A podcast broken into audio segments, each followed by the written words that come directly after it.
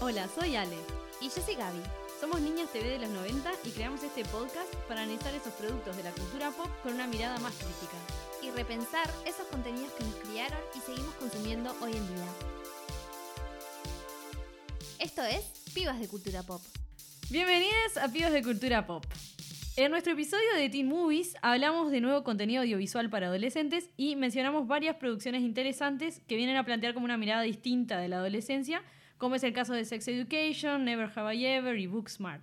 Pero nos dejamos reservada para su capítulo especial a Euforia. Sí. Le tocó. Eh, primero que nada le voy a eh, dedicar este capítulo a mi sobrina. Lu. Gran Esto es amante para vos. de la serie. Eh, Euphoria es una producción de HBO que salió en el año 2019. Está dirigida por Sam Levinson, que eh, también participó en el guion de estos ocho capítulos y está basada en la serie israelí que lleva el mismo nombre. Drake es uno de los productores ejecutivos de la serie. Me parece un dato súper random. Sí, Porque Drake, tipo, no sé, me, parece muy curioso. Eh, la cara más conocida del elenco, sin dudas, es Zendaya, niña Disney. que Claro. muchos creo que no saben qué es niña Disney. No, y claro, porque no, no sé, si no cons- consumís tampoco No, cosas tanto no, Disney. No es de nuestra época, o sea, no es una niña Disney de nuestra época. Pero bueno, Zendaya demostró que podés liberarte perfectamente de la etiqueta de chica Disney sin necesidad de hipersexualizarte. Sí, la verdad que hizo la transición bastante Re bien. bien. De una manera muy sana. Sí, y profesional. Su compañera de, de elenco, eh, Bella Thorne, no puede decir lo mismo. Pa, Bella Thorne. O sea, de nuevo, que yo no vi todo esto de Claro. Disney. Pero Estaban sí. juntas en la serie. Claro, pero sí internet. Entonces, tipo, me Sí. enteré de todo. Sí, sí, sí. Eh, Zendaya se convirtió en la actriz más joven en ganar un Emmy eh, por, esta, por este papel que hace en Euphoria, súper merecido. Sí, O sea, zarpado. la descose, la Ulisa.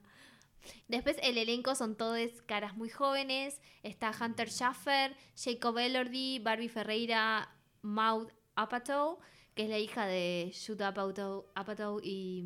Y Leslie Mann. Leslie Sí, Mann. yo me imaginé, cuando, cuando vi el nombre, Sí. porque yo varios de estos actores no, no los Son sacaba. todos desconocidos, Claro. o sea. Eh, le fui a buscar y vi y dije, si está zapato de apellido, Sí, las es la chances hija, son sí. altísimas y sí. Es la hija de, ellos.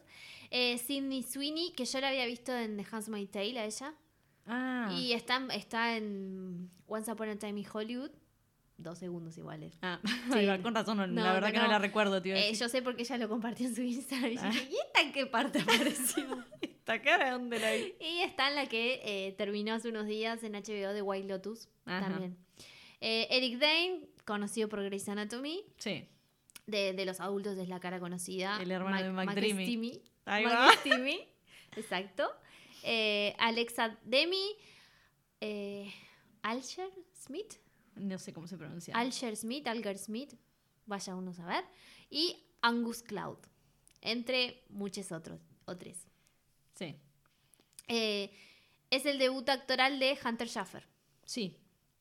Que eh, ya sabíamos que empezó su carrera como modelo. O sea, yo de nuevo la, había visto más en redes, así, Sí, o como una ¿Vos cara. la viste en algún desfile? Sí. No, es como que Es un- entra, no, entra está y muy es tipo. Lo vi, eh, o sea, la vi tipo en, en- en algún... Who, Sí. ¿quién te conoce fuerte? Como en un feed ahí, como todo medio rápido, ¿no? Es como que la tenía así re, re registrada. Eh, y después, porque yo vi Euforia mucho más tarde que Gaby a todo esto, em, la vi en unas propagandas, en una tipo publicidad zarpada de Prada, Sí. que fue Ah, tipo ¿sí? mal, que dije tipo, oh my Sí. god, onda. Eh, sí, yo a ella la, la ubico de, de Euforia, en realidad no, no sabía de su existencia antes, pero después que la empecé a seguir y Claro. vi videos de ella en la pasarela, todo y fue como...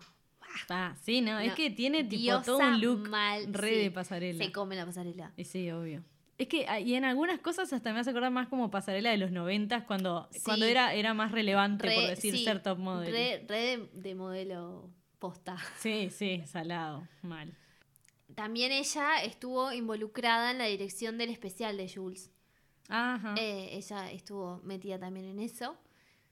Y bueno, y los personajes de, de Jules y de Kat fueron escritos por experiencias personales, tanto de Hunter como de Barbie Ferreira, eh, que bueno, las ayudó en realidad Levinson, ¿no? Obviamente a Sí, sí. escribirlo, pero bueno, Claro, pero aportando ahí exacto. también. Que Que se nota igual. Sí, se nota lo- que los personajes, si bien quien escribió los guiones fue Levinson, se nota que hay perspectivas Claro, como diferentes, re personales. no solo de él. Sí, sí, sí. Eh, Y es de las cosas que hacen re linda la serie, o sea, re linda. Sí. O sea, es, es jodida, otra jodida de ver para sumar a nuestra lista. Sí, sí, nunca, nunca sugiriendo nada. No, no, nada sano, no sé, no sé, no, hay cosas que, para, que rescatar. Estamos rotas. Sí, mal. Esto habla mucho. Mal terapia. Pero, pero este, nada, no sé. Como que te das cuenta que tiene como un toque como personal, así. Sí. Como de, de medio biográfico. digamos. Sí, como que no cuenta historias porque quiere contar y quiere seguir una corriente. No, ponele. no. Y- Son como personales, o sea, Sí, se, se claro. ve eso. Y, a ver, es una serie muy distinta a las clásicas de adolescentes de Euforia, no solamente por su trama, que es muy oscura, sino porque viene a plantear un nivel a todo lo que es eh, música, el vestuario, el maquillaje, la fotografía, todo muy diferente que no se suele usar en este tipo de producciones. como de calidad, digamos. Claro, calidad, para mí es una belleza. Re despegada de pila, Sí. de, como dándole un lugar a ese lugar de a las series Sí. de adolescentes o las pelis que siempre son como, eh, como que ya, ya son como en un tono de, eh, porque piensan, por, esta sí, subestimación de, la, de la audiencia, para mí. Claro. Porque, porque dicen, ¿quién va a mirar estas películas? Unas pibas. Claro. Onda, y no importa. Pero a, Euforia le dan como un lugar No, re no, fuerte. tiene un como... nivel que se come Claro. a unas cuantas series dramáticas Sí. importantes que hay hoy en día. Sí, sí, como de cine, digamos, sí, ¿no? Es sí, sí, los capítulos son una belleza. Podría ser, sí, podrían haberse pasado en el cine que los iba a ver. Sí. Sí, o sea, está. Pero Yendo. como muchas otras, pero tipo, no, pero digo, como una calidad, como una cosa que, que nada, que seguro que en una sala enorme se ven y se disfrutan mucho más todavía. Sí, sí. Sí, creo que eso la hace re diferente. Para mí fue una sorpresa cuando la empecé a ver. Sí, eh, porque fue como, pa, ¿qué es esto? sí, sí, sí, sí, totalmente, como, como que no pierde el tiempo en escenas que te parece que decís, tipo, y esto está medio de más, o no sé, o algo. No, aprovechan ahí para poner tremendo Sí, tema, sí, hacer tipo una escenografía zarpada con, con, la, con unos juegos de luces impe- no, no, la impresionantes, tipo, iluminación es como, ¿qué? No, es un despelote, está re bien. Y es como, hasta en pila de cosas, yo que vengo más de eso, es como medio más de, como parece un cómic, como medio como de una novela gráfica. Sí. Como que tiene, porque mantiene todas las mismas paletas de colores Claro. todo el tiempo, Sí, como sí, que juega no. pila con eso. Y nada, lo saben como usar re bien. Onda, ta. Está- Gente que sabe, Sí, digamos. sí, no, está re bien. Bueno, está papá HBO detrás de todo. Sí, obvio, siempre ahí. Con toda la plata. Claro, dijo, ¿qué? El ponemos- papá rico que Claro.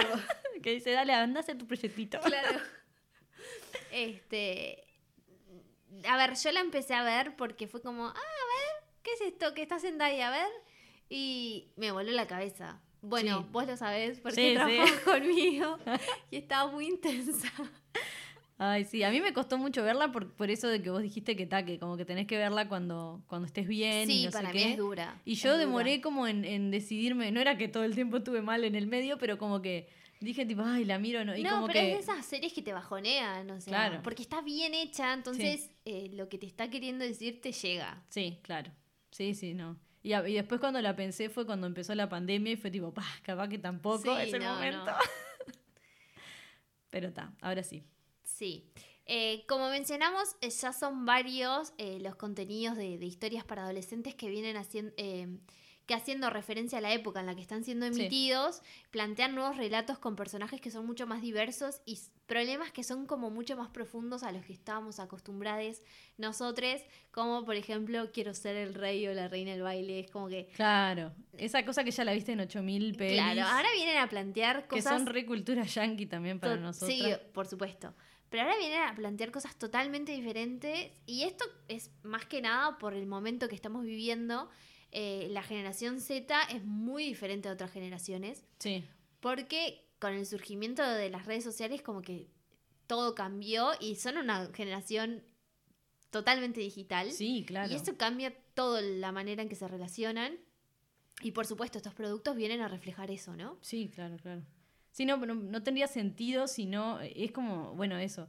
Al principio cuando, cuando había más cosas digitales me doy cuenta como en las pelis o en las series, como que muchas veces como que interrumpía que estuvieran chateando, que estuvieran, Claro. no sé, pero con el tiempo han ido encontrando como otras herramientas que lo hacen que lo sigas mirando o que no sé, y Euforia me parece que está hecho excelente. No, no, no. Porque no tiene, o te parece incoherente si no fuera... No, claro. O sea, sí, obvio, estás chateando con alguien, tipo, conoces a alguien y, y te parece recopade y entonces estás todo el día escribiendo y la persona Sí, y a vos. Bueno, a ver, y así te ves y así te ven, digamos, no sé cuando estás todo el día. Pero yo pasaba en el MSN un tiempo. En Ay, mis últimos años del liceo, cuando ya pude tener tipo internet en mi casa, porque al principio era tipo, que creo que nos pasó a todos lo Sí. de nuestra edad.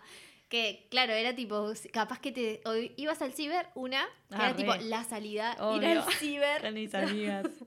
Quiero que capaz que hay algunos que no saben, pero antes existía algo que se llamaba cibercafé, en donde vos pagabas por una hora de conexión. Claro, era muy sad al lado de lo que es ahora el mundo, pero está. Y después, si no, era cuando capaz que te dejaban usar un poco de internet en tu casa y lo conectabas al teléfono. Era tipo una hora por semana, Exacto. los viernes A de mí, noche. Una hora por mes creo que me dejaban. Pa. Empezaba a sonar el, so- el- el ruido ese de conexión. Era el, el sonido de la alegría. Eran como dos minutos sonando ese aparato que se cortaba el teléfono. O sea, Claro, si que estás nadie haga una sí, llamada. No podían. Yo me peleaba con mamá y le decía tipo, mamá, ¿puedes parar de hablar por teléfono con no sé qué? Me quiero conectar. Y no, y yo aparte lo re mal usaba Obvio, yo también. me- eh, bajaba tipo fotos de cosas que me gustaban. Tenía carpetas de fotos. por supuesto. Y llevaba una torre de disquetes al ciber. o Iba sea, al ciber también. Me conectaba Guardaba a, dos fotos por disquete. a buscar fotos de famosos. O sea, cosas que no han cambiado, ¿no? Ahora tengo No, un no. Instagram. Sí, sí, claro. Se repite el patrón, pero. Este, eh, tremendo. Y Sí. después, bueno, da. Sí, ya estaba más grande, ya más adolescencia. Ya tirando al Claro, final de como- adolescencia. Tenía internet en mi casa, pasaba todo el día en, el MSN. O Obvio. sea, llegaba a mi casa y prendía la computadora en el MSN. Cuando llegó el concepto nube, también fue como, Ah. ¿Cómo? O sea que yo No. guardo cosas y están Pero tipo en un lugar yo- digital al que puedo acceder. Yo no sé si hiciste esto, pero algo que hacía yo y que sé que mucha gente que lo hacía, re que había alguien que te gustaba en el MSN. Sí. Y vos querías que se enterara que vos estabas ahí. Entonces te conectabas y desconectabas 20 veces porque le aparecieron las pestañas de que vos estabas Claro. en el MSN. Mirame. Ay, por favor, qué horrible. Qué dura Mal. que es la adolescencia. Era otra cosa. Los zumbidos también. No, Ah. no, el zumbido, qué horror. Era un horror. Y los estados, siempre el estado. Ay, sí. El estado siempre era críptico. Pe- sí, era, claro. Era el momento. por casualidad. No, no. Siempre era un pedazo de una canción muy específico sí, para alguien muy que tenía nombre y apellido. El estado siempre tenía nombre y apellido. Mal. Y, a- y sí, muchas veces tenías tipo, si eras como, ay, Red Daring, em, tenía las iniciales o algo. Ah, o no, algo eso como- nunca lo hice. Ah. Yo siempre O sea, en un juego de palabras o alguna cosa, alguna vez seguro que lo hice porque está. Bueno. Esa fue nuestra adolescencia. Este, pero bueno, esta es una totalmente diferente, pasa todo el tiempo en TikTok ahora. Sí, En claro. su momento fue Snapchat, bueno, Instagram, pero más que nada en TikTok, en, perdón, TikTok. Y es una generación que plantea cosas diferentes, entonces estas series como que reflejan lo que ya está en las redes, ¿no? Sí. Porque algo que creo que pasa, que no sucedía antes, es que se les adelantan a los productos, a los contenidos audiovisuales. Sí. En TikTok ya se les adelantaron, entonces si no siguen ese ritmo, Quedan re atrás. Queda Quedan viejo. atrás. Y parece como gente vieja siendo, hablando de Eh, sí, adolescentes, pero que no, no sabe nada. o sea, antes funcionaba, pero ahora ya no. No, tal cual. Eh, entonces, ahora hay como muchos más personajes. Antes Sí. era como el deportista popular. Súper encasillados, Sí. ¿no? O sea, y popular, ahora de a poco es como, bueno, los límites están un poco Podés ser más lo que quieras. Claro. Y eso de que podés juntarte con quien quieras y todos pueden ser amigas.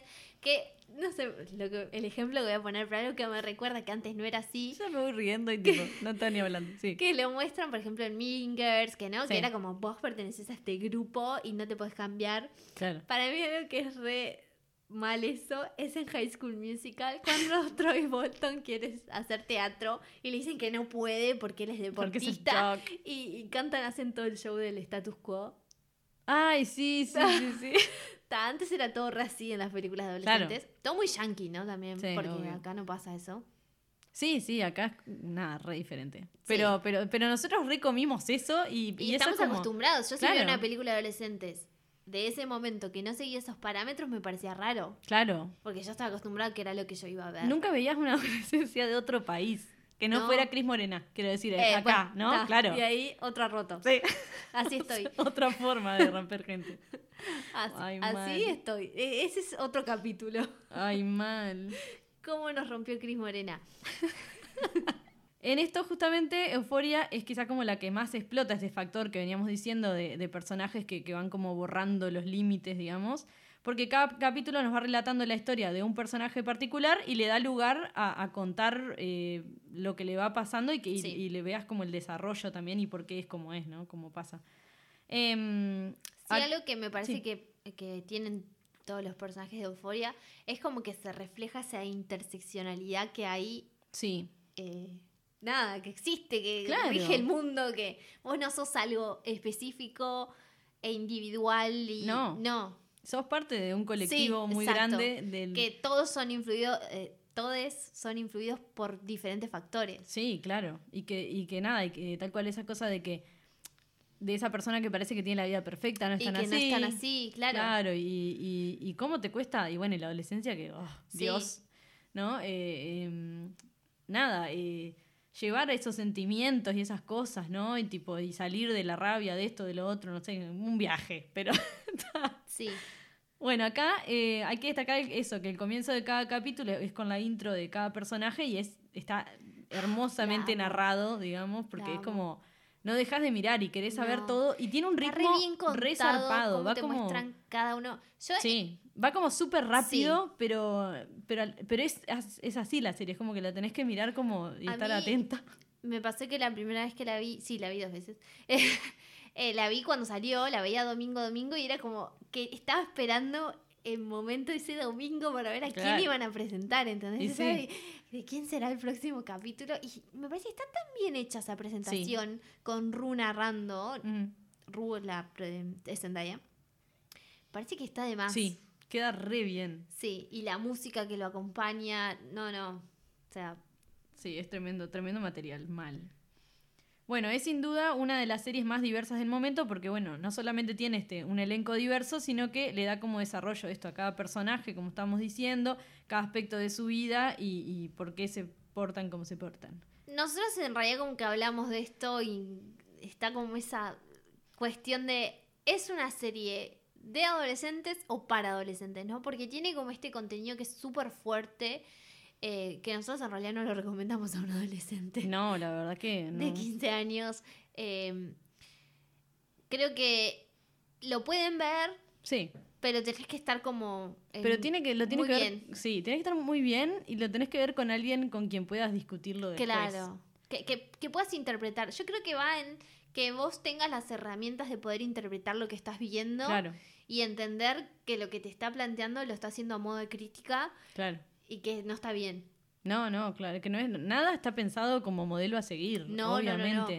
Pero, pero como que si lo viera con, con alguna adolescente, como que tendría que ser eso, charlarlo, tipo, bueno, ¿y cómo te sentís? Y no sé qué, y tipo, no sé, como que tenía que haber un intercambio, porque si no, sí, sí. me parece que, que se queda mampeando soles. No, tipo- no, no, es una serie súper fuerte. Yo no diría que es una serie para adolescentes. No, no. Es, para mí es una serie que tiene adolescentes y es para, adul para adultes. Sí, o sea, a mí me costó procesar. Porque, claro, Tengo sí. más de 30, o sea, gente. Sí, eh, es difícil de procesar, eh, pero sí creo que es una serie que cualquier persona que tenga hijas la tiene que ver. Ay, sí, re. O sea- es medio anticonceptivo también. Sí, Yo lo veo un también, poco así. también, pero si tenés, o sea, mírala, Sí, porque Porque te, es- o sea, Te- todo lo que te te, estás la realidad. perdiendo, Sí. claro, lo, estás- lo ves ahí. te muestra una realidad que es tremenda y nada. Por más que sea ficción, o sea, ta. Sí, obvio que es ficción, obvio que algo que tiene la serie que es extremo y que no es así. O sea, en la serie te muestra que to todos están. en todas. no, tipo, están mal. Tipo, sí, sí. Obvio que no es así en una generación, siempre pasa que tipo son dogos los que tienen como, ¿no? Cosas más jodidas. Digo, pero son cosas que pueden pasar. Sí, sí. Entonces, mírala. Claro, y mírala y como que asumí que esa es la realidad y bueno, es más como qué haces con eso Sí, al respecto, claro. más que más que tratar de frenar nada. Sí.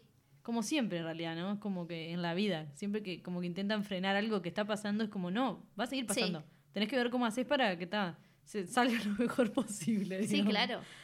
Ay, mal. Si hay algo que no hace euforia es invisibilizar situaciones. O sea, es muy Pa, cruda. Sí. No vamos a dar detalles de los personajes porque queremos que la disfruten, no queremos spoilear nada. Pero en esos ocho capítulos se habla de todo. Ay, Depresión, mal. ansiedad, alcohol, drogas, soledad, amistad, relaciones tóxicas, sexo, pornografía, expectativas familiares, abuso, violencia, eh, aborto, Ah, sí, también. eh, todo. Todo lo que puede pasar Sí, pasa. te lo muestran y de la manera más dura. Sí, sí, así como in your face todo. Sí. Casi todos los personajes eh, adolescentes entienden perfecto cómo funcionan estas lógicas de grupo en, en clase, digamos, en, en el liceo donde se están moviendo. Eh, y saben que tiene que ir como con carácter, con todo, y parecer fuerte o mucho más de lo que son para sobrevivir ahí adentro. Es más, que se más o crean menos. personajes y ellos saben que. Eso me parece que es algo que está re bueno, como muchas veces Es te muy muestran. de gente que de redes, me Sí, parece. Como de, del, mundo online y del mundo Sí, cómo real. crean ese personaje para sobrevivir y te Sí. lo muestran y, y te- y- y vos ves que ellos lo están creando y que saben que lo están creando y que. No, es Sí, como- sí, que saben que salen de la casa y tienen que poner otra cara, Sí. otra postura, todo, porque afuera es tipo hostil, 100%. Sí. O sea, no es como otra. Bueno, partamos de la base que, bueno, está todo derrotes, como Sí. veníamos diciendo, pero aparte de eso, en lo más humano como que comparten esto que decíamos, la soledad, eh, la ansiedad y los miedos, las expectativas, el crecer, ¿no? Y tas, la adolescencia, Sí. porque siempre es súper turbulenta. Y ahí siempre es como donde todos convergen, eh, pero a su vez no en grupo, ¿no? Es como que hablan, o digo, hablan de sus problemas y Pero, todo, no pero... tan, pero nunca se llegan como a, No, a sincerar. no hay una, un intercambio No. eh, así que precisan. que esperemos que esté en la próxima temporada, básicamente. Pasa que son a- es- adolescentes. Sí, es difícil, es re difícil. Claro. Es difícil siempre y ahora también, pero de- en esa etapa, ta, me imagino que. Y bueno, y sabemos que eso, que son personajes todos como conflictivos, digamos en sí. Por otro lado, están las madres y padres en la serie que se sienten alejadas de sus hijos, como pasa, digo, la mayoría del tiempo el, el choque entre adultos y adolescentes, ¿no? Es como, es, suele ser una etapa compleja para llevar esa relación. Y hay un tema generacional que es común en de series y pelis que ya hemos visto desde siempre, Sí. esa cosa de, de estar como, de rebelarse, obviamente, de estar en Estoy una etapa... Freaky Friday. Ah, ¡Ay, amo! ¡Ay, Jimmy Lee! Mal. Em, de, de- de estar así siempre como en conflicto, digamos, que acá es como eh, más cruda todavía, o no sé, diferente, digamos, ¿no?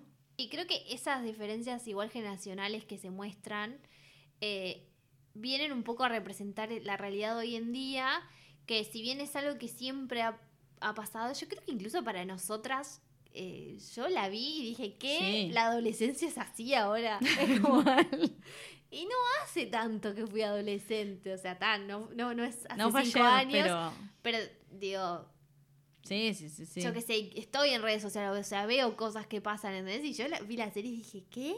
Sí, sea- sí, sí, abismal. Como que te parece que sí, si lo tuyo fue en algunas cosas medio complejo, y, y mucho con esto también de la tecnología, ¿no? De pasar a tener otro, Es otro que, es lugar. que ahí creo que las redes sociales vinieron a cambiar todo, que ya lo sabemos, ¿no?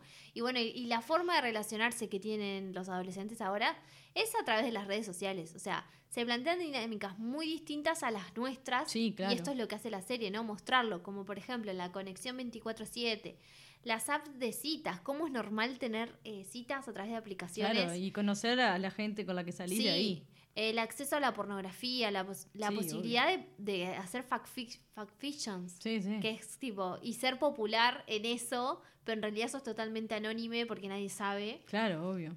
Porque ponemos el nombre Eh, que quieras y poder ser sí. quien quieras. Es esa libertad, pero a la vez, nada, o sea, con un precio. Claro, exacto. dice. Eh, bueno, las nudes, los videos sexuales, eh, todo eso eh, influye un montón y son cosas que vienen a generar dilemas. A Sí, los adultos, imagínate cuando sos adolescente. Es un montón. Es muchísima información para procesar y con lo que vivir, ¿no? O sea, como el ciberbullying también aumentó muchísimo. Sí, o sea, claro.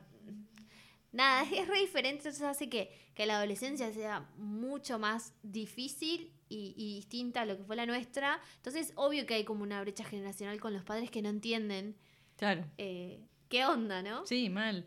Y, y gente como nosotras, yo creo, en, en algún punto, que, que estamos en edad que podríamos ser madres, pero ni ahí. Entonces, eh, como que hay otro, hay un salto también ahí, Sí. me parece. Como que. Sí, igual si nosotros fuéramos madres, igual no seríamos madres de adolescentes todavía. No, no, pero como igual es como. No sé, como que hay un- como una, una generación Ah, esta sí. nuestra que, ha- que tiene, está planteándose pilas de cosas Sí. también. Claro. Y que A ver, para que termina la generando el salto de la tía copada, capaz. Ojalá. Que soy yo. pero- yo cuando Más te vale, tía- Lucía. que viste euforia gracias a mí. Bueno, eh, pero es, es así, o sea, creo que eh, esta brecha generacional se nota y eso que decís, y eso que decís de, de ahí está de nuestra generación, para que esta generación eh, Z se plantee muchas cosas. Primero tuvimos que estar los millennials Eh, sí. planteándonos cosas De y todo. diciendo, che, esto capaz que no es así o esto no me copa o Claro. no. Y bueno, está así, ahora ellos están a otro nivel mucho más des- despegades que nosotros. Claro, desde antes, digamos, por, por Sí. tener todo este acceso general a la información claro. y todo. Que me alegro muchísimo. Pero ta, Sí. también me imagino que es súper problemático porque Sí. te, te chocas con de todo en el medio. Sí, En la serie lo que pasa, o se ve mismo de lo que venimos hablando de las, de las relaciones entre padres y adolescentes y madres también, eh, es- justamente se ve esto como remarcado y, y bueno, y cada uno de ellos también cargando con todos los otros problemas. ¿no? Económicos, bueno, salud mental Bueno, ni que hablar. algo que me gusta de la serie es que eh, no muestra familias perfectas. Claro, de hecho, son ninguna. es solo una, Sí, que es la, la más tóxica y complicada. sí. Es la única que sigue la línea de familia ideal. aparentemente perfecta por Exacto, fuera. Pero después son todas familias disfuncionales que son las familias que tienen ahora los adolescentes, ¿no? Claro. Y que y en, en esas donde no hay comunicación casi, No, o es muy difícil comunicarse, Sí. o, o han tenido que sufrir tragedias o pero cosas además, tipo claro, que no. padres con eh, que trabajan solos, pila. madres solas, o sea, eso Sí. a mí eso me parece que está de más, porque me- cuando nosotros éramos adolescentes era como, era re poco común Sí. que, es, por ejemplo, tus padres separados eran tipo dos o tres, y ahora es al revés, tipo los padres que están juntos Sí, son dos o tres, y después todos, ¿no? Tipo, sí, porque se avanzó y ya el divorcio no es ese tabú que será antes, Claro. porque, ¿no? Todo ese tipo de cosas que también se ven ahora, Sí, claro, que claro. antes no se veía tanto, que era siempre como la familia perfecta Sí, sí.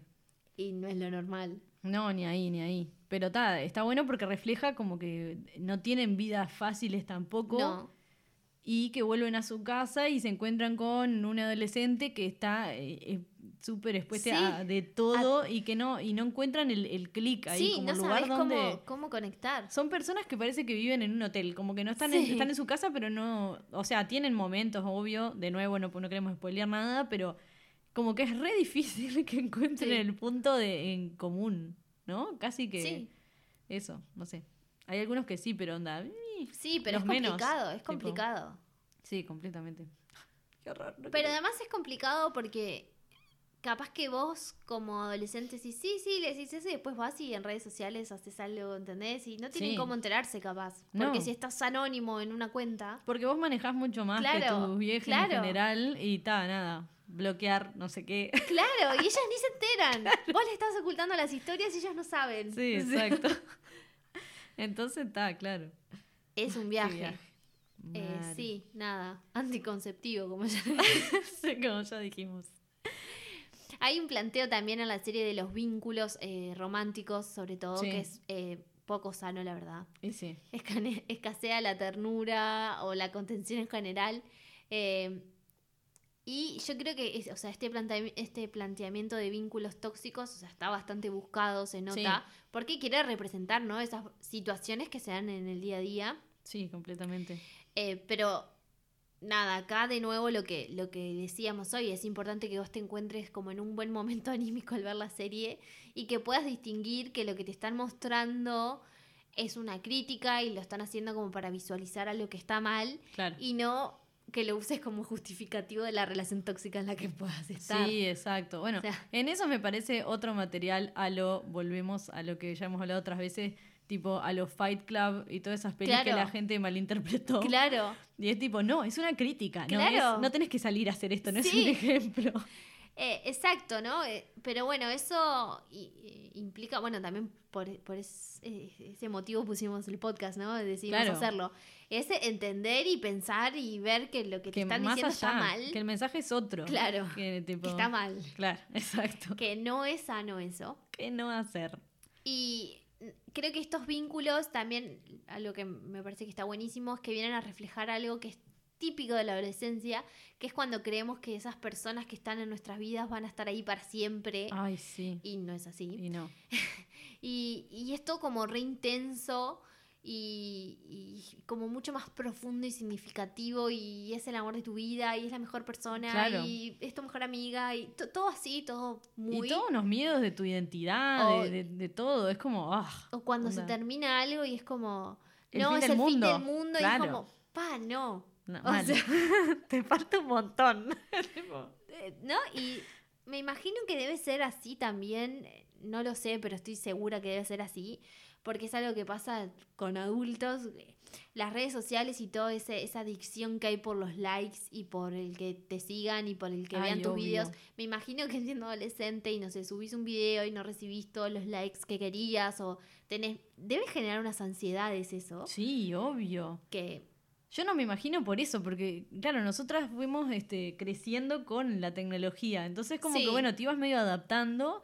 Pero bueno, en realidad sí, con, con Facebook, ponele, cuando yo me hice Sí, en yo- Facebook, empezó con esa Sí. cosa de qué onda. Pero en ese momento creo que todavía, yo por ejemplo pasaba todo el día en Facebook y subía bobadas. Claro, sí. Eh, pero no estaba muy todavía impuesto todo eso del like y de ser popular y de que, ¿no? Como, Sí. creo que pasó mucho más con Instagram eso. sí, seguramente. Capaz que con Twitter también, pero creo Claro. que los adolescentes están más en Instagram. Sí, y bueno, y yo ya entré mucho más tarde, onda, porque Instagram no sé ni cuándo salió, pero yo tampoco entré cuando salió, creo.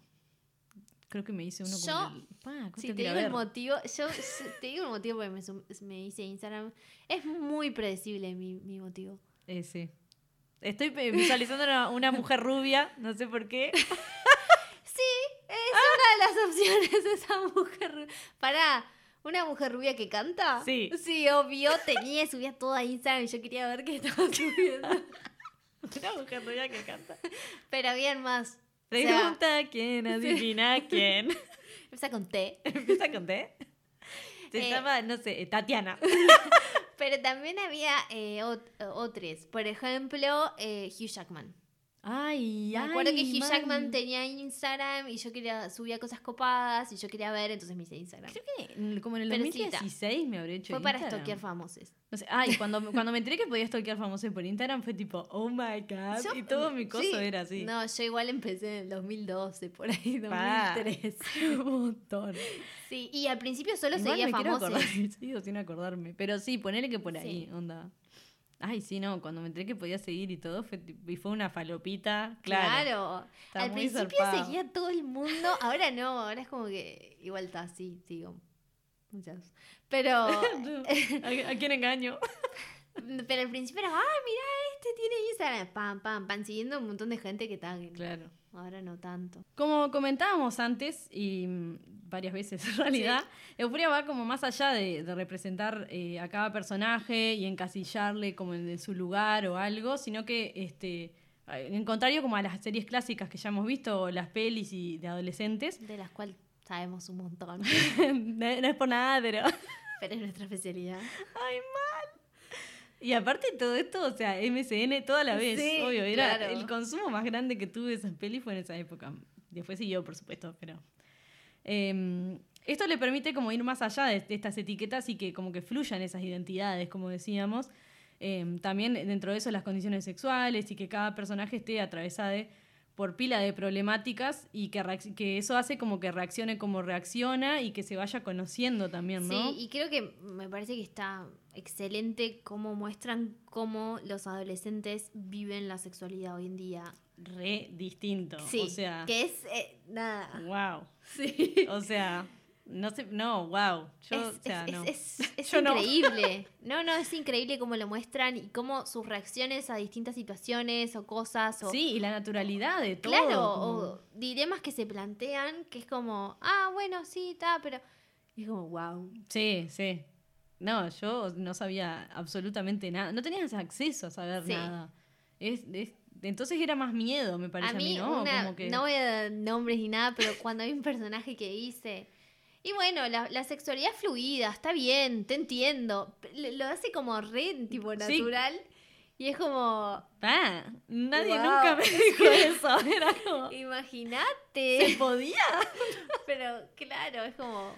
Sí, me parece que, que Te está explota, genial. tipo, Sí. no, está muy, está muy bien hecho. Y se nota que, está, que somos de otra generación. Claro, eh, ese es un claro ejemplo, ¿no? Sí. De algo de la generación Z que, que, está que ni nos- nuestra generación y mucho menos las anteriores Sí. eh, lo tienen. Claro, este, empiezan ahí, los quiebres son como más grandes. Sí, El conflicto igual siempre está porque, bueno, nada, como decíamos, ser adolescente es un bardo solo. Y bueno, están en esa de conocerse a sí mismos y a otros también, pero es re interesante verlo desde un lugar que va como humanizando este, este concepto como del colectivo adolescente, porque es un grupo de gente variada en un mundo que es re complejo, básicamente, eh, donde están creciendo. Que, y que- muchas cosas vienen a ser problemas que se comen de garrón sí, por los adultos. O sí, también, obvio.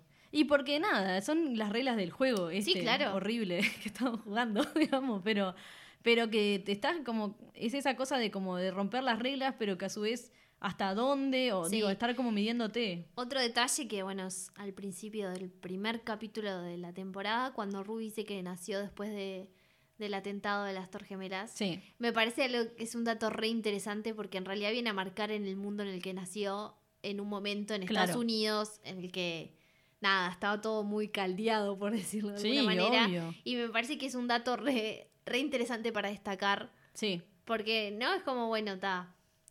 Parte E- de Esto lo que resarpado somos. ya pasó, sí. tipo, y tipo, Y parte de lo que somos es por cómo actúan claro. eh, los adultos que nos rodean y el mundo en el que Sí. estamos creciendo. Y, la- y de eso, como acontecimientos históricos re importantes que se vivieron, o sea, más, digo, re Sí. importante porque estos son personajes ahí y todo, eh, que encima viven cerca de Nueva York. Por o eso, sea, por eso mismo, me parece que es súper interesante como Claro. lo remarca porque no es lo mismo no, que si hubiera nacido en otro momento. no, ni en otro lugar, ni Exacto. nada. Es como que es tipo re clave. Sí, Y eh, sí, mal. Es- eso está tremendo porque le da tremenda... O sea, porque dentro de todo, como eh, los personajes principales son todos los adolescentes, de los adultos vas conociendo, pero no a demasiado. través de ellos, de, Claro. sus, relacion- de sus relaciones con, con sus hijos. Claro, pero, pero como que ese es el momento en el que decís tipo, bueno, ta. Sí, También, como este, esto que estuve resarpado, cómo los afectó a Sí, todos. claro. y de ahí, tipo, la tormenta, Sí. forever. Bueno, los hombres de la serie Chan. son todos bastante mierda. Eh, no podemos extendernos demasiado en este concepto porque tienen que ver la serie y Claro. cero spoilers. Pero bueno, nada. eh, muestra la masculinidad tóxica en su máxima expresión. Completamente. es como, pa, Sí, todas las red flags. sin tratar de ningún, eh, de en ningún momento justificarlo. Eso es lo que me gusta, Sí. porque demuestra esto está mal, esto no se hace Sí. y sí, capaz que le tuvo un poco complicado, pero igual es una mierda. Sí, O sea, claro. En ningún momento quiere justificar a nadie No, no. por lo que hacen. Eh, y lo otro que también es interesante es que lo hace a través de figuras que suelen ser siempre los role models en todo contenido yankee. Siempre eh, familias perfectas, populares, siempre vienen a ser los que Claro. son, son tipo perfectos o son tóxicos, pero por algún motivo y los terminas perdonando porque en realidad claro. son buenos. Acá no. Resulta que, no, acá es tipo, cada vez peor, Sí. digamos. Eh, en- Entras no podés, vorágine no podés no empatizar nunca. No. Nunca decís, uy, pobre. No. Claro. Es como. Y eso está bueno. Sí, porque sí. Es, es la vida real. Es lo que pasa. Eh, nada. O sea, Sí, no sé. eh, pues, no piensa en podemos un. Sí, no mucho. podemos contar mucho. Piensa en un personaje que, que me parece excelente. Tal igual algo voy a decir. O sea, me parece que es muy bien lo que hace Ja- Jacob Elordi Sí. eh, con su personaje. Sí, impresionante. o sea, Eh, yo nunca lo había visto a este chiquilín y dije, Yo lo había "Pa, visto haciendo de tóxico en una película por docentes que no voy a recomendar porque se llama Sofía. Ya te cuál es. sí, ya todo el mundo sabe cuál es. Sí, sí. No la vean. Y ya lo había visto ahí, ahí a él, pero nunca más, tipo. Y bueno, para mí lo que hace en Euforia es. Sí. Creo que debería tener más reconocimiento y no lo tiene. Hay, Ah. una- hay unas escenas que me parece que. Sí. No sé por qué nadie A mí- habla de no, lo bien claro. que hizo esa escena. A mí me re quedaron Sí. escenas porque son como eso, viene como a romper un, un- un- un estereotipo Sí. que, que todo el mundo lo tiene de la tele desde siempre y, y lo hace re bien. El, el pibe facha que está ahí bueno y que es re tipo. sí, que, no, es una que todos quieren ser él y todas Sí. quieren estar con él y todo así. Sí. No, es, es como, es- una mierda. Eh, además, eh, Jacob Elordi salía con Zendaya. Dato. Esto, es- este chusmerío no puedo dejar de contarlo. Sí, obvio que no. Porque habían rumores de que ella estaba con Tom Holland. Chan. Y era tipo, están con Tom Holland, ¿eh? No, ya hablamos del tema Sí, Zendaya claro. y Tom Holland. Y después de la nada salen las fotos que ella está besándose de la mano con Jacob Elordi tiempo después que se había terminado Euforia. Fue como, "Ah, no está con Tom Holland, está con Jacob Entonces- Elordi. Era como, igual bien, te van con las dos, amiga, Sí. me cambian los dos. Eh, La verdad. pero después como que terminaron y ahora volvió a salir las fotos, o sea, salían las fotos de ella con Tom Holland. ¿Qué tal? Así que está. Sí. Nada. Fuiste Jacob. Sí, él está con la, la, la, la Gaia. Ay, es verdad, con la supermodel. Sí. Ahí si sos bajito perdés, básicamente. Sí, No, igual ella. Él es demasiado alto. Sí. Y he visto fotos y es como. Ella le da tipo. No, Sí, le, tipo, sí, no llega a los hombros, ¿entendés? Porque él es muy alto. Sí, sí. Pero me gustan cosas que a veces eh, he visto fotos de, los de ellos y como que se cambian accesorios y eso. Obviamente él no se puede poner su ropa, Y no, porque complejo. no le claro. Por problemas logísticos. pero sí que se cambian cosas y como que visten Ah, ahí copé. medio. Y me parece copado. Sí, obvio. Sí. Re. Banco. Y siempre hay como fotos de él que está con otras chicas del elenco que se ve que son como re amigues todes y salen. Y... Ay, cute. Entonces, por eso me Bien. cae mejor que haga un personaje tan tóxico y que se ve Sí. que es buena onda. Sí, y que nada, que es buen actor. No, O obvio. sea, ¿no? eso Como que- sí. Lo que sí leí es que Sam Levinson habló eh, un montón, tanto con él como con todes, eh, acerca de las escenas complicadas que tenían que Claro. hacer, porque hay un montón de escenas difíciles, y que estuvieron siempre muy acompañados y que hubo como mucho control eh, de la producción, Claro, lo cual me parece que Bueno, es sí. ideal, sobre todo con gente tan joven. claro. Ellos no son adolescentes. No, pero re eh, joven. Jacob Elordi, no sé, creo que tiene 25, Sí, igual es joven, o sea, Yo son me sus puse a primeros buscar trabajos. Porque dije, me dio miedo toda esta serie en pila de aspectos. Y dije, voy a buscar qué edad tenían todos haciendo la serie. Sí. Y más o menos todos tenían 21 por lo Sí, menos. Sí, sí, La más grande es la que hace de Maddie, que, te- que tiene como 29 ahora. Ah, mirá, no Ponele. sabía. Sí, yo quedé cara. Porque no parece ni en pedo. No. Pero sí, te, ponele que ella tendría 26, 20, no sé, o por ahí, yo qué sé. Era como más grande.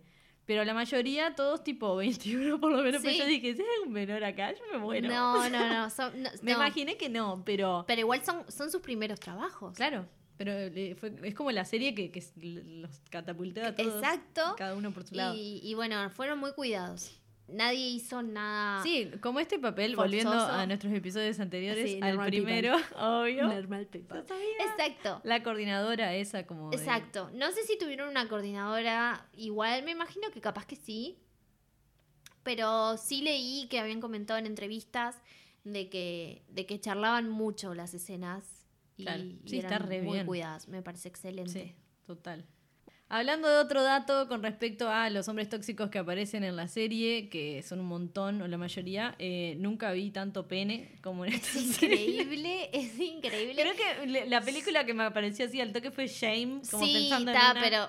Fassbender. No, no, no voy a seguir comentando acerca de esa película. Pero, oh my god. Ta. No. Un montón. Para H, no, HBO, o sea, sabemos Sí. que es HBO, pero no, HBO No. es de tetas. Pero es que eso es lo que me No parece de bien penes. y la evolución. Porque Sí. es como que siempre vos, HBO, todo bien que quiera ser real, pero solo me mostrás mujeres Sí. desnudas. Y ta, está bien que se muestre otras cosas. Igual hay una escena que es un montón. Es como, basta, no quiero ver más. Ay, ya sé. que se termine, por favor. Ya entendí. pa, pa, pa, pa, vos decís, basta. Sí, basta, claro, entendí. Eh, después de ese capítulo salió una nota que era como la serie de los penes o algo así, porque la crítica estaba totalmente escandalizada, imagínate, Sí, obvio. eh, con esa escena.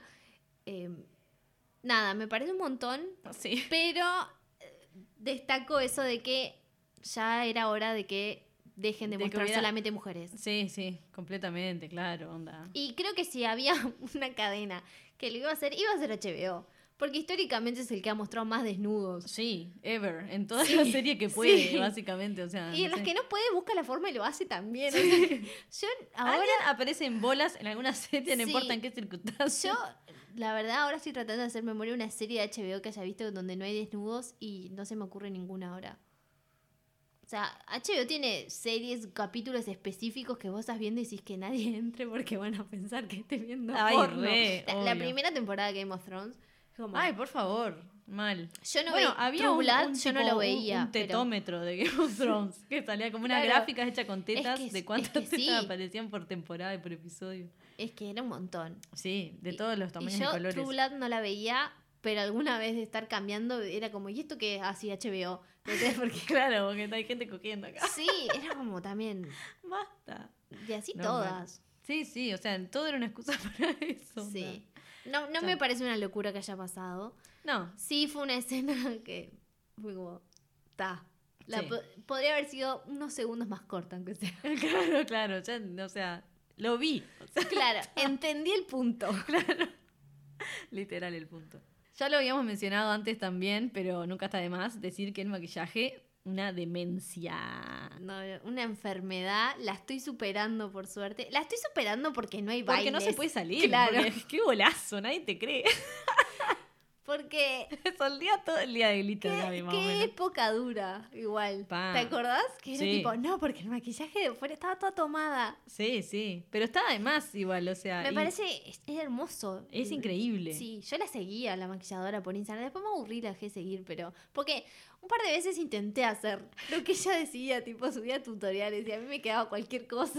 Ay, re difícil. O sea, me encanta y, y me parece que les queda re bello a pila de gente. Sí. Pero siempre que lo miraba en la serie me parecía. eh, pa, Tremendo trabajo. Qué laburo, Sí. claro, amiga, para ir No, al tenés que liceo. tener tremenda mano. Por ejemplo, al secundario para para, mí- otra gente. uno que, que para- lo amo, es icónico. Después he visto que gente lo copia y es como. No le sale. Es el de Jules, las nubecitas. ¡Ay, amo! Cuando es que Jules- es toda. No, Jules es un unicornio. Sí, básicamente. Sí, me he hecho persona. O sea, ya está. Eh, bueno, las nubecitas, imagínate hacerte. Yo no puedo hacerme nubecitas. No. Bueno, acá yo voy a contar una anécdota. que, este, yo estaba muy entusiasmada con el maquillaje de, de Euforia y fuimos a una fiesta plop, que es el tipo de fiesta a la que vamos, obviamente, Sí, en este claro. podcast. Eh, y le dije, Ale, ay, Así que cuando vuelvan nos vemos ahí. claro. Le dije, ay, Ale, te voy a hacer las lágrimas de Zendaya. Y Ale me dijo, sí, sí, dale. Bueno, en realidad no eran las lágrimas de Zendaya, era una plasta de glitter que le tenía en la cara. Pero ella estaba feliz. Sí, yo estaba re contenta. Estaba Re copado. re buena está- amiga.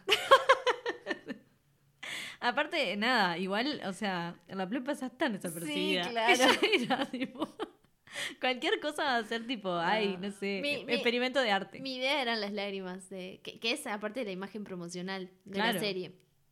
O sea, no quedó ahí. así, tipo expectativa versus realidad, o sea, no.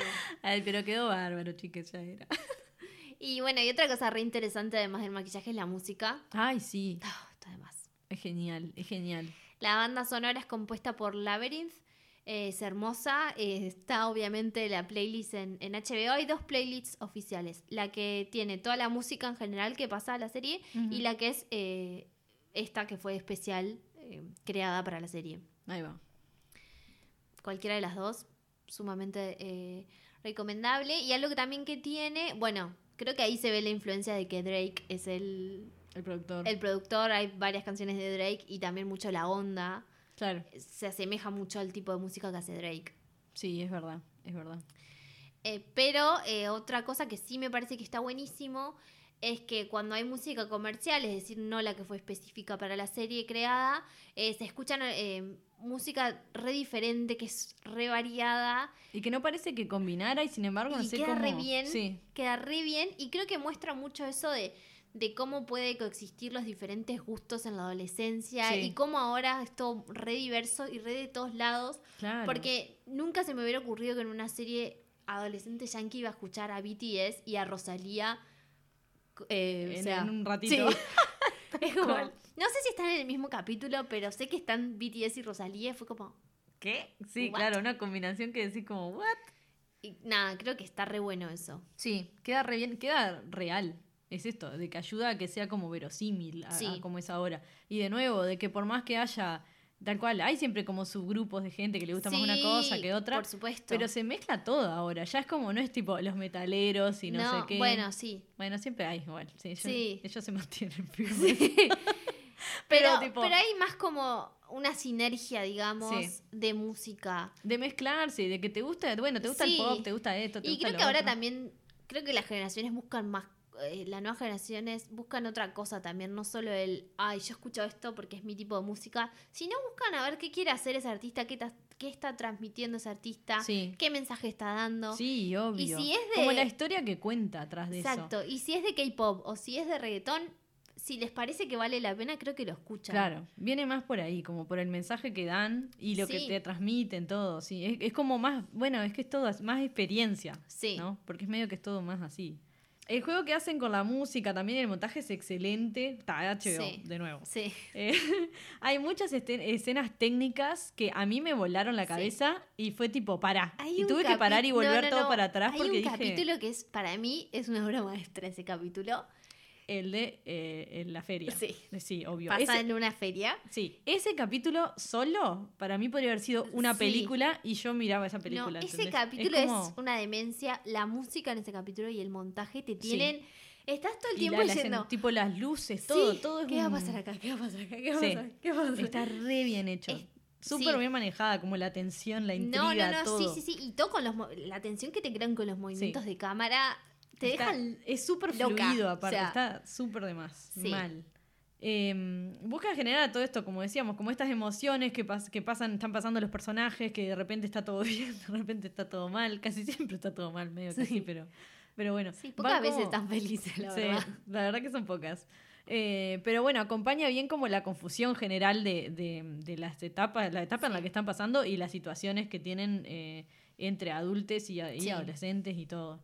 Bueno, decíamos, estos los escenarios, hay mucha noche también Sí, filmada, que en general eh, es Porque- más. y ahí compleja. entran en juego las luces que Sí. para mí son todo, impresionantes. basically. Sí. Reflejos, eh, hacen mucho, mucho juego con reflejos, cosas, eh, con el agua, obviously. Las Em, escenas en que están en la bicicleta me fascinan. Ay, amo, mal. Sí, Te dan como una paz. sí. o sea, Jules andando con su pelo en la bicicleta. Es un unicornio, es Sí, lo que te digo. Tal cual. Todo, el vestuario, todo. Sí. Es como un viaje que queda como coordinado perfecto con, con la música y como una coreografía sola. Parece, no, no, o sea, no es musical, pero le da un, No, sí, pero tiene, sí, como... le da como una continuidad que, que de Sí. rato parece, como, no sé, parece que estás viendo muchos videos de Sí, música por eso ahí creo que- juntos. Ahí es cuando decís, ah, Drake es el productor ejecutivo. Y como sí. que cobra un poco más de sentido, ¿entendés? Debe, debe venir por ahí. Y yo, yo porque en realidad de Sam Levinson no, no sé mucha cosa. no, en pasa realidad. que no, creo que no ha hecho mucha cosa. Hizo re Yo he poco. buscado, sí, no. Hizo tipo dos o tres Es re pelis. ahí joven igual. Sí, claro. Pero está re. Me nada. gusta, me gusta. Sí, está, está de más. Es súper eh, eso, como, como muchas partes que lo van como componiendo, pero, pero que tiene, es como un viaje de ver. Sí. Tal cual. Bueno, Euphoria es la serie que vino a representar a una generación, como en su momento lo fue Skins, para muchos Sí. de nuestra generación. Eh, la verdad es que la súper recomendamos, porque cada capítulo se disfruta mucho, a pesar de que es una serie súper cruda que te puede pegar duro. Sí. Está, por todo esto que dijimos, está recontra bien hecha. Nada, se- la verdad se disfruta. Esperamos con ansias la segunda temporada, esperamos que no la caguen. Sí, también hay. Eh, porque bueno, estamos hablando, recién tiene una temporada estrenada, están los dos especiales, pero no sabemos qué puede pasar, si van a continuar bien la historia. Yo creo que sí, yo creo Sí. que van a encarar, pero bueno, no sabemos. Sí. Quere- queremos que encaren, pero Sí. está. Eso, eh, eh, volvemos a recordar que la miren cuando estén en un momento muy Sí, bien, que tengan, si pueden tener contención, eh, mejor. eh, y nada, si precisan alguien con quien hablarlo después, también nos pueden Claro. escribir en Instagram o algo, porque ta, sabemos que lo van a precisar. Sí, a veces tiene, tiene escenas duras, pero bueno. Eh, Zendaya, te amamos. Sí, la verdad que sí, no sé. La, bueno, eh, repetimos, ya se sabe, pero la encuentran en HBO Max. Sí, claro. Bueno, pensamos varias cosas para recomendar. No, mentira. Eh, pensamos qué cosas eh, tendrían, eh, se podrían coincidir con Euforia para Sí. recomendar. Y la verdad que es muy difícil. No encontramos nada. porque hay varias pelis que, que nos, nos hacen acordar. o, o series, bueno, como comentamos de Skins, por más que no la vimos, Sí. pero conocemos más o menos de qué se trata y eso. Pero como que están tipo outdated, tipo, ¿no? Están es como, que son ya cosas no la viejas. viste, no te la vamos a recomendar. Claro, por ejemplo, una, una peli que le comentaba a Gaby que se me ocurría es, es una que se llama Bully, que es del 2001. Eh, la vi en ISAT, por supuesto.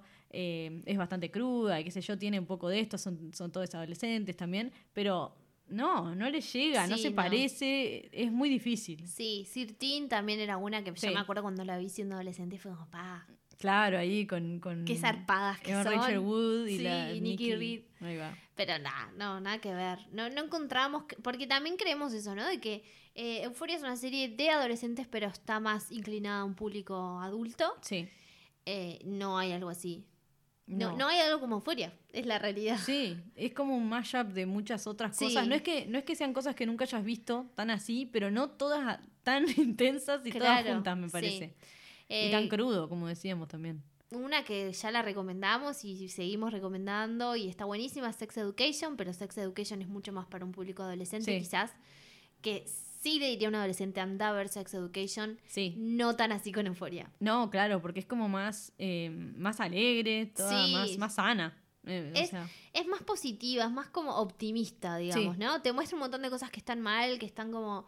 Pero, nada, esta te, otra te es hace como- más feliz, digamos. Sí, claro, no, esta te destruye, Sí. básicamente. Así que no tenemos recomendaciones. No, tiramos estas así más o menos para que, bueno, tengan una idea de por dónde puede Sí. ir o algún punto más o menos en Tampoco queremos común. recomendar algo que no sabemos, que no vimos porque lo leímos ahí. O Claro, sea, tal no. cual. Así que no. Lo que podemos recomendar sí es el podcast de Euforia Sí. de HBO, El oficial. el oficial que está hecho por eh, Fio Sargenti y Buji, Buji Mariluz. eh, que- que las amamos. Sí, mal, la seguimos mucho. Sí. Eh, bueno, y tienen invitades en cada uno de los Sí, episodios. analizan cada episodio. O sea, hablan de cada personaje. Tenés que ver la serie y después escuchar el podcast. ven la serie y se van a escuchar el podcast oficial de HBO, que eh, lo súper recomendamos, está re Sí. bueno. Y está la genia de Fio Sargenti y Buji, que nada, Sí, que la era- rompe, es re crack, mal. Y está, eh, este... Nada, se re disfruta, está re bueno, te deja bueno. pensando en pila de cosas, ves que coincidís en muchas y en Claro. otras que capaz que no... que no lo veías Claro. así o no lo porque además está bueno porque llevan invitades eh, relacionados al tema que van a tratar Sí. que no entonces eh, está re bueno lo súper recomendamos Sí, así que nada, pueden escuchar el, el podcast de Euforia en Spotify. sí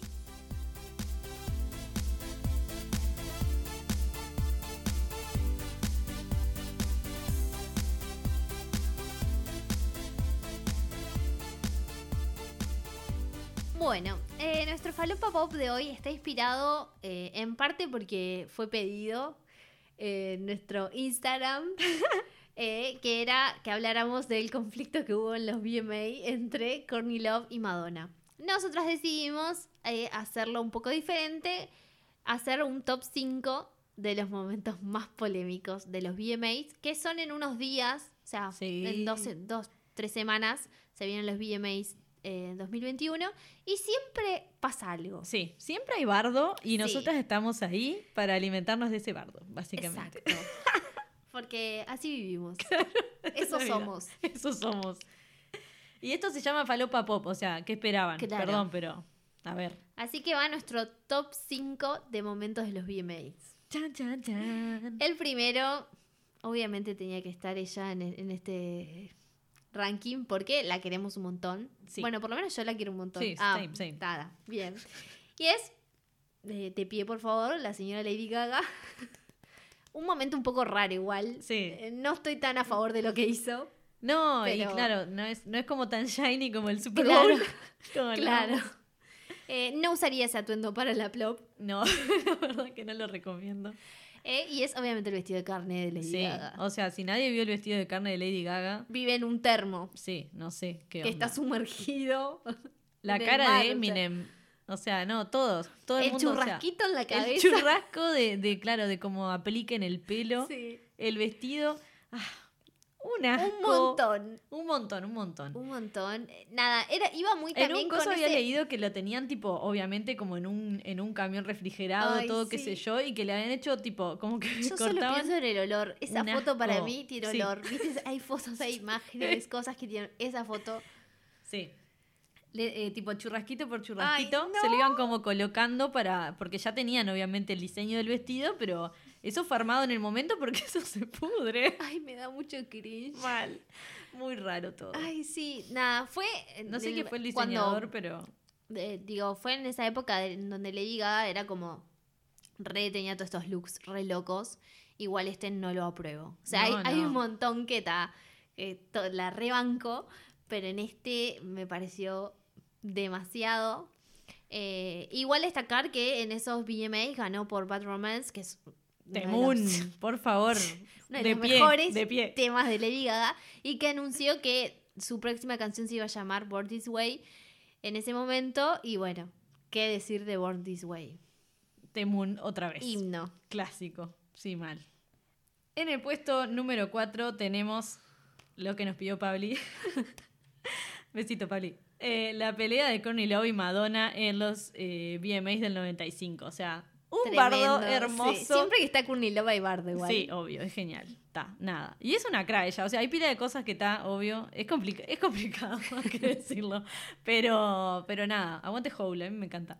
Em, pero nada, es genial porque Madonna estaba en, en plena entrevista y le empiezan a tirar. O sea, era como un balcón. No sé si lo recuerdan, pero por favor vayan a. YouTube a buscarlo si no. Em, estaba como en un balcón y desde abajo le empiezan a tirar cosas. Cosas, sí. Y no entendían qué era y el que la entrevista tampoco entendía nada. Y era Courtney Porque además le están tirando cosas a Madonna. Claro, O sea, era como perdón. Que aparte sabemos que Madonna es muy especial. sí. Eh, y empieza a subir toda bastante, parecía bastante alcoholizada, Sí, como quien dice. sí. Eh, Courtney Love eh, a decir cualquier cosa ahí, Sí. como llora, tipo. No, muy, es muy what the fuck. Ma- la Madonna cara de Madonna está re quemada. Mal, re quemada, haciéndose toda la re profesional, no sé qué. Pero a mí me encanta porque Courtney Love le canta la justa y le dice, tipo, onda, eso, como, ay, vos te hacés toda la no sé qué. y es como, ta, se siente como de la villa. ¿Vos sabés que hubo un bardo también entre Madonna y Lady Gaga? Ay, sí, es que ¿quién no tiene algo Sí. con Madonna, basically? Pero ta. ¿Qué, qué, qué fue? ¿Cuál fue el bardo? No sé bien, hubo como ahí un. Bueno, puede ser por- en Saturday Night Live. Ahora que nombraste Born This Way, hay como un bardo de que, de que la, eh, la parte musical de Born This Way es muy parecida a Express Yourself. Ah, no, creo un- que. No, esto había sido como que. Dijo que no le gustaba Lady Gaga, que le parecía como aburrida, no sé, le tiró todo el palo. Ay, Y no sé, fue algo también en Saturday Night Live. No, no sé muy bien qué fue, pero fue como. Muy de diva, Sí. Básicamente. Ah, qué pesada, señora. De, de lugar. Por más que tal, sabemos que es Madonna, Sí, pero... sí, las queremos a las dos, Claro, pero. pero son pero Madonna, está, ¿qué más claro, precisás? Ya O está, sea, o sea. Lady Gaga, es- no sé, es la voz de una nueva generación. Claro, y hay bastante público que hay para las dos. Así que por favor dejen de pelearse. Bueno, en tercer puesto. Eh, pará, porque yo quiero decir el segundo, así que vos tenés que decir el tercero. No sabía. Y repetimos conmigo, así que bánquenme. El tercer puesto es eh, Miley interpretando We Can't Stop. Y, eh, eh, con, no, con Robin Primero, sí, primero con Robin Thicke, Thicke, eh, eh, Blur Lines, la y canción después de violines, y después eh, Siguió con We We Can't Can't Stop. En el 2013. Eh, nada, no sé si. Un o sea, montón. un montón, fue un montón. Yo me acuerdo que lo vi, creo que fue. No, no voy a decir que es de los últimos que vi porque fui viendo como más cosas, pero fue como. ¡pah! Fue un montón. Onda. Algo que le pasó a Miley, que le pasa a muchas y que viene relacionado con esto de que a Zendaya no le pasó, eh, es eso de que, bueno, cuando vos salís de Disney está como esa imagen de chica Disney y eso de que tenés que recontra hipersexualizar sexualizarte para diferenciarte, para romper, romper- esa imagen Sí. y que dejen de, de asociarte con Disney. Eh, O con ser una niña. ¿Qué le pasó, por ejemplo, a Lindsay Lohan? Capaz que también cuando empezó todos los problemas Sí. de que estaba re O rota a también. Britney, no y. Britney, Claro. que, no, digo, es algo que, que les pasa que no, no necesariamente es una decisión de ellas. No, pila a veces no. Es, es romper con esa imagen toda re puritana y súper conservadora, yankee también. Sí. De que, la, de que una mujer sexualmente libre es como, ay, Sí. una loca. Pero creo que, por ejemplo, está bueno lo que hizo Zendaya. Que creo que nadie la asocia con Disney. Es No. fucking Zendaya. Sí, sí. Y- hizo su nombre y ya era. Y no tuvo que hipersexualizarse. Ni no nada. sé. Espero que ella igual, eh, o supongo que haya, haya- o sea, que tuviera contención, algo, no sé qué. seguramente estas otras ¿Quién? eh, Ah, Zendaya sí, sí, comparado sí. con las otras chicas sí. en sí. Sí, bueno, y eso de que estamos avanzando también Sí. todos como sociedad, ¿no? Creo que habla de eso. Miley no, no, no fue así. No fue el ejemplo de eso. Este, y nada, igual esa presentación creo que ella también lo quería hacer, o sea, es parte de la imagen de Miley. Ah, obvio, todo está pensado y sí, hay mucha gente o sea, poniendo mucha no, plata. no es que solo el- que fue obligada, digo, a Miley No, le gusta obvio. también jugar con eso. Pero pero bueno, cuando terminó Fue, así fue, con. fue raro. Claro, como con un calzón y un top como de una Sí. especie de, de. Ay, ¿cómo se llama Pero esto? además, eh, sí, tipo látex. Sí, como látex de color piel. Sí. Y todo el tiempo con el, Con el, el- sí, dedo. con el que sí, el globodedo Ahí ese de, de los partidos de Sí. béisbol. En realidad a mí lo que me pasa con Miley, que eso me pasa hasta ahora, es que está eso de que, bueno, sí, es, es ese que siempre hablamos, ¿no? Del estar, ah, yo hago lo que quiero con mi cuerpo, pero estar siguiendo siempre las mismas líneas Sí. de la sexualización y, y no. Entonces es eso, ¿no? De que capaz que no es la mejor manera. Claro. Ta, fue la manera que ella encontró, ta, o sea, Sí, no sí. juzgar, pero ta, ese momento fue un montón, me Sí, acuerdo. todo el mundo mirando con cara de "Bu- bueno, ok. Porque ta, ella le estaba tuerqueando ahí a Robin. Thicke, eh, también, no sé, tipo, fue todo como muy, muy raro y todo el mundo como re awkward. Sí, Era como, pa, ¿qué estoy haciendo acá? sí, sí, sí, sí, nada. Así que nada, se pueden seguir buscando. Algo muy de los VMAs. O sea, Sí, todas estas claro. cosas solamente puede pasar en los VMAs. Sí, siempre. O, o- o- o sale un fan corriendo, se cae algo del escenario. Sí, no sé, como sí. O siempre polémica. Siempre Sí. digo un montón de polémica que dejamos que no vamos a incluir, pero siempre algo hay. Sí, algo, algo va a pasar. siempre. Bueno, el puesto número dos, obvio que ya saben cuál es, porque La estaría decepcionadísima si no supieran. en el año 2009 eh, Taylor Swift ganó, su, creo que fue el primero además, su primer VMA. Y cuando estaba recibiendo el premio y dando su discurso, este, se subió al escenario el impresentable Kanye West a decirle que ella no se merecía el premio, que el, eh, Beyoncé había hecho tremendo video con Single Ladies, lo cual no dudo, No. que ella se lo merecía ganar. Y nada. Pero re- yo me acuerdo que lo vi y que quedé tipo, ¿esto está armado? Porque era como Claro, demasiado. es re de lo que siempre cuando pasa algo que es armado. Claro, ¿no? que decís tipo, tipo intrusos. Así Sí. es como, pará. La cara de Taylor Swift en ese momento. Mal. Beyoncé desde el público que decía tipo, Te- what ay, the fuck, no, sí. no, tipo.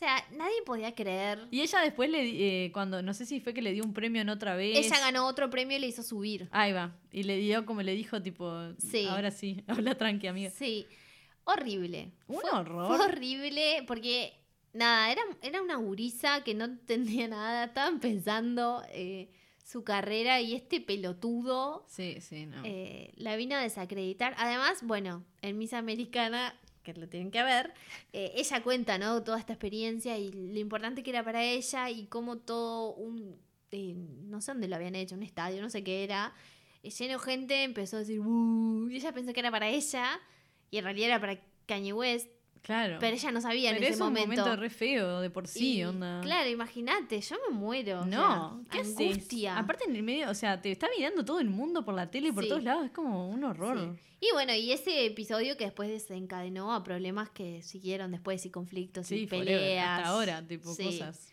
que saltan. Sí. Pero bueno, está, ¿qué va a ser? Un, un, un desubicado. Yo en ese momento no era Swifty y igual cuando vi dije, este imbécil, idiota, o sea, que cualquiera, pobre Re una situación de mierda. Sí. En el puesto número uno, y yo la verdad también de nuevo decepcionadísima. Sí, si no saben cuál es el uno. No, saben cuál es el uno, pero... Empieza a sonar. Empieza a sonar.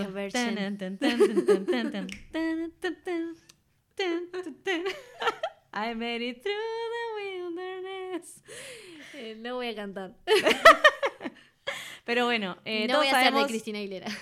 Ay, pará, eso es re difícil. Y igual. bueno, vos empezaste con la parte que estaba Britney. Nada, sí, momento épico. Eh, Momento épico. Torta de casamiento enorme en el escenario. Sale Britney arriba con un. Con un Vestida de novia. Con vestida de Con un novia. velo. Con un velo que no se la ve, pero se escucha cuando canta y Sí, decís, que es Britney. Es Corría el Britney, año bitch. 2003. O sea, todo era, era Britney. Sí. Y estaba peleada, supuestamente, con Cristina Aguilera. Ay, re, sí, la rivalidad esa de Sí. siempre inventadísima. Sí. Y de la nada entra Cristina Y Aguilera. de la nada entra Cristina y era como, bueno, un montón. Que tampoco se veía, pero se escuchaba la voz. Cristina en su época, pelo negro, Sí. súper tostada, cama solar, Sí. eh, muy zarpado. Y, y de repente, Madonna, vestida de novio, Sí. novio sexy. No, está obvio. Igual Madonna ya entró con Hollywood. Sí, Ellas claro. terminaron de cantar Like a Virgin, Y ella ahí mirando, toda. tipo. Everybody comes y ahí viene Madonna. Hollywood". Y Y nada. tipo, "Gui", o sea, no, está, tipo, un- Sí. un- fue un momento extremadamente queer, porque ya de por sí, y, y todavía no había llegado a lo mejor, que era la parte que se besan y decís, tipo, ¿qué? Yo- no, no, no, fue una, fue una locura eso. Sí, yo lo vi la noche que estrenó y tenía, claro, 14 no, años. yo no lo vi, yo y- lo vi después. Yo, yo estaba en la escuela. Y no todavía. entendí qué me estaba pasando. Era como un montón, todo era como, Sí. tipo, mucho. Yo lo la vi- cara de Justin Timberlake es un poema. Lo mejor de la Mal. noche después de. Que aparte, hacía dos segundos, me acuerdo, lo habían filmado y él estaba todo... Es decirse canchero, dale claro, pelotudo. y lo muestran de nuevo y tipo... mm, mm. Sí, sí. Eh, no, yo la verdad estaba impactada. Eh, yo estaba en la escuela todavía. Ay, Sí, para mí eso era como, ay, Claro. no, ¿qué hicieron? mal. Pero aparte no podía creer, me acordaba que me acuerdo que lo pasaban en todos lados, en la tele, ¿entendés? Yo no tenía cable, igual lo había visto porque era que todo Sí. el mundo estaba hablando de eso. Eh, y le conté a mis sobrinas un tiempo de este y me dijo, ah, está, se besaron. Claro. Y se fue tipo, no entendés. Vos no sabés en lo que el fue eso. 2003 Era un esto dio, dio para hablar, tipo... Aparte, eh, Madonna Meses. besó a Cristina y nadie habló de eso. Fue siempre del beso Sí. con Britney. Lo que pasa es que el beso con Britney fue, fue más fuerte. Sí, fue como El, un montón. el de, el, de, el de Cristina Aguilera fue tipo un Fue como, segundito ahí, como, ah, sí, la tengo que usar. El de, el de Britney fue Sí. como, ¿qué? Tipo, sí. Y después sale Missy Elliott. Y después salió Ta. está. Es como, no, la gloria. Fue como... Yo creo que no va a haber un, un momento en los VMAs que iguale. a No, ese. para lo que eran los VMAs también, de nuevo, que era como, ta. Sí, además eran como mucho más populares también. Sí, Además de que siempre fueron polémicos, eran mucho más populares porque MTV en ese momento era... era todo. Era enorme. Y todo era ver videos por MTV, Sí, o sea, sí, sí. Tal cual. Ahora ya es otra cosa. Sí. Pero igual, nada. Quiero ver los premios ahora, de tanto hablar. No, yo no sé si los quiero ver. Quiero Pero va a estar chusmear. Lil a- Nas X, así que quiero Yo- ver. Yo voy a chusmear lo que pasó el otro día y ver alguna Ah, eso sí. actuación. Eso seguro. Sí. Pero verlos, tipo, en ese momento no. Sí voy a chusmear después, pero eso no, lo hago pero siempre. re, re quiero eso, como ver tipo alfombra roja, no sé qué, tipo. ¿Sí? sí. Tipo, tengo ganas- y, y tal. Bueno, pero o sea, no miraría de nuevo, sí. Son re largos, es como que un embole, tipo. Igual creo que ahora los hacen más cortos, creo. Sí. No sé, creo que la última vez que yo vi unos habían durado tipo una hora, una hora y algo. Ah, no era tanto. Sí. Está, pero sí, prefiero el de los highlights, porque vaga. Claro, no, y porque Y te- hay mucha gente que no conozco también ahora. Sí, claro, obvio. Sí, yo estoy re out. ¿eh? Igual si Billie Eilish canta su nueva canción, eh, nada. ¿Estás ahí? Approve. Approve. Amo. Así que bueno, si tienen otros momentos de, de los VMAs que no... Que quieran compartir, Claro, que no quieran compartir Lo pueden o que... etiquetar. Claro, nos pueden etiquetar, nos pueden seguir en Instagram, nos pueden escribir por ahí, decirnos, les faltó este momento porque fue crucial y lo tenían Sí. que haber dicho, chicas, todo mal. Eh, y no- nos, y lo, lo vemos con la producción y lo hablamos Claro. en el próximo episodio a ver si lo vamos a incluir o no, pero sí. Eh, recuerden que nos pueden seguir por Spotify como Pibas de Cultura Pop, en Instagram también. Y eh, nada, nos vamos a seguir viendo y escuchando en el próximo Sí. episodio. Chao. Bye.